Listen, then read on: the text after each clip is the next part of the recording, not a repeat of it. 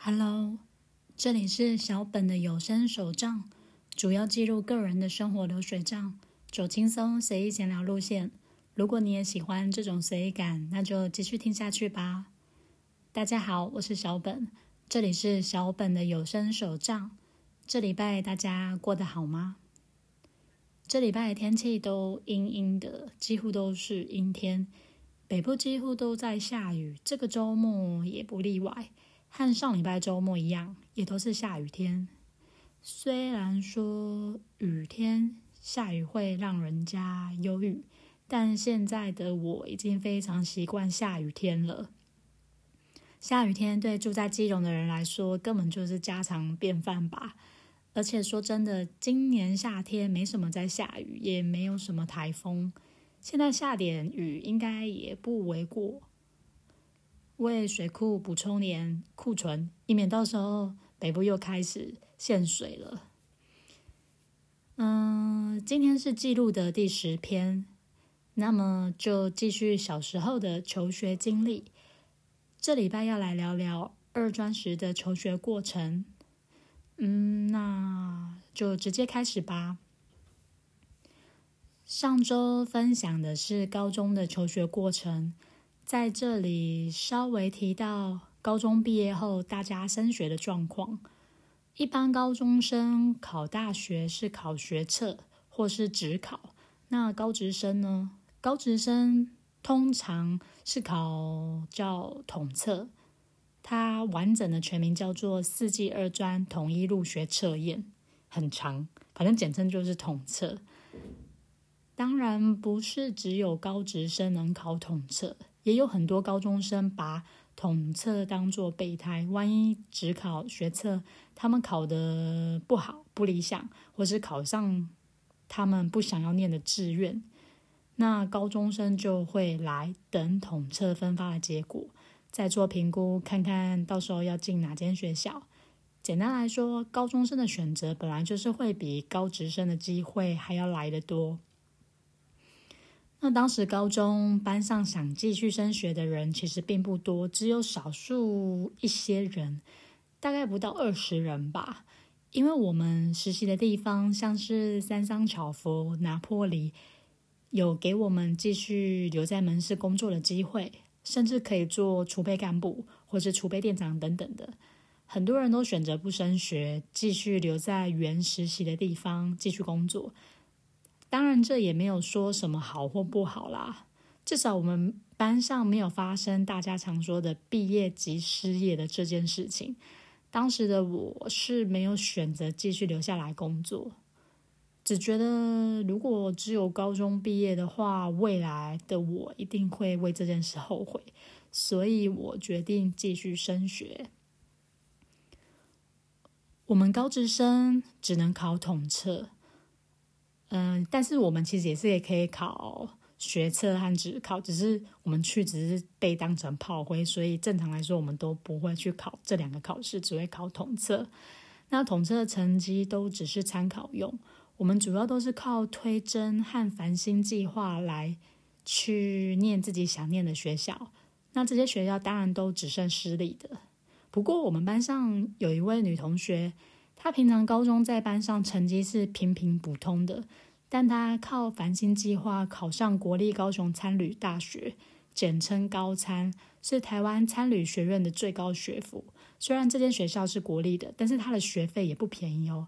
他的学费是比私立学校贵好几倍，因为它主要是餐饮，还有一些餐服，还有就是一些餐旅类的，可能衣服啊、套装啊，还有一些食材、设备等等的。都用的比较好，所以他的学费会比较贵。嗯，当时的我没有什么伟大的抱负啦，所以我选择一般的推甄进了我想进的学校。这间学校是在台北士林延平北路九段这里。对台北熟的人一定知道我说的这间是什么学校。虽然不是什么很厉害的学校，但这间学校到现在为止创校也已经有五十四年多的历史。也算是老字号的学校。我们学校如果硬要说的话，有一位很厉害的学长，他叫做郭台铭，没错，就是红海的郭台铭。那还有另一位名人也在这边念过书，那另一位则是叫做郭子乾，演艺圈里面的那个郭子乾，双锅就是这间学校的活招牌。嗯，十八岁的这一年，就是我只身离家北上到台北的北漂元年。学校当时规定，外县市的一年级新生都一定要住在学校的宿舍里。学校宿舍是在学校的福利社楼上，所以每天都能睡得超饱的。只要在上课前三十分钟起床，再赶到教室都还来得及。而且学校也不算大，走一下就到了。嗯，我即使升上了二专，也没有好好的在念书。考试成绩都是低空飞过，只要不要被当或是被二一就好，也没有特别什么在认真的念书。毕竟当时好不容易离开自己的家，突然就是觉得自己有点变得小大人的感觉。嗯，觉得就是想要自己几点睡觉，几点起床，想吃什么就吃什么，感觉特别的自由。班上的人还蛮多的，记得有五十个人上下。我则是都跟班上同乡的同学混在一起，因为都是桃园人，所以聊起来特别有话题，也特别有共鸣，所以都走在一起。那一开始有一个女生在开学第一天，她是坐在我后面，忘了当时问她什么事情。总之是我主动跟她说话，在聊天的过程中，我发现她竟然有打舌环耶，于是我们就开始。跟他聊打环的这件事情，没想到我们意外的合拍，刚好他也是桃园人，他是我在班上认识的第一位同学。那其实班上的同学大家都蛮好相处的，有些同学会翘课，我们还会互相帮忙签到，或是在老师点名的时候帮忙喊又。这样，一年级的时候，我还有参加系学会，因为那位穿蛇环的女同学，她的高中学长。是现在餐饮科的系学会的学长会长啊，不是学长，系学会的会长，所以他一定要加入这个系学会，因为他学长会拉进来。当然，我也就跟着加入了。那系学会就是帮忙一些系上的活动啊，做一些海报啊，还有像我们餐饮科老师会招待一些外宾，我们也会到现场帮忙。这样现在想想，其实还蛮有趣的，因为会认识到很多有趣的人，加上。学校餐饮系的班级也不多，所以几乎只要是餐饮系的同学都有机会认识到。那每天晚上其实几乎都在熬夜，因为当时也年轻啊，不管怎么熬夜也都不会觉得累。那同学们都很常因为一句话：“哎，今天晚上要去哪？”我们就会因为这句话冲去夜冲，大家就会骑着。爸妈新买的摩托车，半夜十二点冲去阳明山的后山啦，不然就冲去淡水看夜景。这样，如果现在突然约我要夜冲的话，我可能会回说：现在我只适合冲去房间梦周公，这样比较适合我。嗯，到了二专，就是专科二年级的时候，宿舍就要用抽签的。通常二年级都抽不太到，因为主要名额都是给一年级的新生，所以二年级的学长姐们就要开始出去找房子住。当时我是找了一间在板桥大观路上，大概是在台湾艺术大学再过去一点的民宅那边。呃，现在就是靠近火车站福州站这边。十年前还没有这个火车站哦。记得当时是租了一个套房。有一间厕所，然后有阳台的一间套房。那当时租金是九千块，它有附家具、水费，还有瓦斯费都包，但是就只有电费不包，就是你用多少就付多少这样。那个时候我和男朋友住在一起，不过当时租附近的房客不太好，因为他的套房是。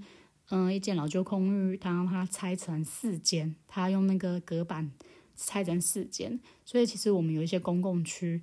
那我记得住我斜对面的那个房客，他很常把他的垃圾整包那种黑色大垃圾袋丢到公共走道上，偶尔房间内他们的房间内哦，还会传出那种 K 烟的味道，就是那种很像柏油路烧焦、臭臭的味道，反正就不是很 OK 啦。我还记得我是在二专的时候去穿了蛇环，因为我前面不是有说我一年级的时候我认识到班上一位同学，他要穿蛇环嘛。其实我一直很想穿蛇环，但是我一直不敢，因为就觉得很痛。但我也因为认识他，可能也给了我这个勇气，所以我就去打了我的蛇环，大概戴了三四年吧。在毕业后可能也觉得不好看，就把它拆了。嗯，那时候年轻嘛，总是会受到周遭的朋友给影响。那当时的我，除了上课之外，其实从一年级开始，我都一直有在打工，而且是疯狂地打工。最高纪录是，嗯，一次打了三个工，因为当时爸妈每个月只给两千块的零用钱，其他的钱和一些费用都要靠自己之前高中存的。其实到后面也没有剩下多少，要靠自己打工赚。当时的我真的什么都有做过耶，像是餐厅啊、咖啡厅，还有酒醋小姐，甚至酒吧都有打工过。现在想起来就觉得很疯狂，反正就是用时间换金钱，这样学生就只能这样啊。后来到了二年级下学期，决定不住在板桥这边，所以我们搬到了三重去。但我忘记是在哪一带了，因为三重那边其实有一段不好的回忆。记得当时租约是写我的名字，用我的名义下去租的，押金两个月也是我付的。后来我们分手了，我们和房东约好一个时间要去解约，但对方却提前到房东那边帮我解约，还把两个月的押金给拿走，之后还瞬间人间蒸发。就只是为了那两个月的押金就搞失踪，真的很扯。后来过了两三年，对方还有脸主动来找我说什么要退我押金啊？我则是直接封锁对方，因为如果你要还的话，你早就还了，才不会搞失踪嘞。嗯，就在毕业的前夕，我妈告诉我她得了乳癌，而且是第三期。那个时候就问我要不要毕业后回家去。嗯，那时候的我也没有特别想升学，也没有做什么嗯其他的升学或是差大的考试，所以就先决定回老家去，之后再看看要不要继续念书。所以我就回家了。各位不用担心啦，后来我妈战胜了病魔，现在还健康的活着，虽然没有像以前那么健康，但还是坚强的活了下来。嗯，那今天就差不多到这里结束喽。感谢大家今天来收听我的节目，我是小本。如果对于节目有什么想法，可以到 Podcast 下的评分评论处来留言告诉小本，或者如果是低调的朋友们，你也可以来到方格子平台搜寻小本的有声手账，在这里留言给小本也可以哦。别忘了听下周最新上传的有声手账，下礼拜就是求学经历的最后一集喽。如果担心没 follow 到的话，那就来订阅我吧。我们下礼拜见，拜拜。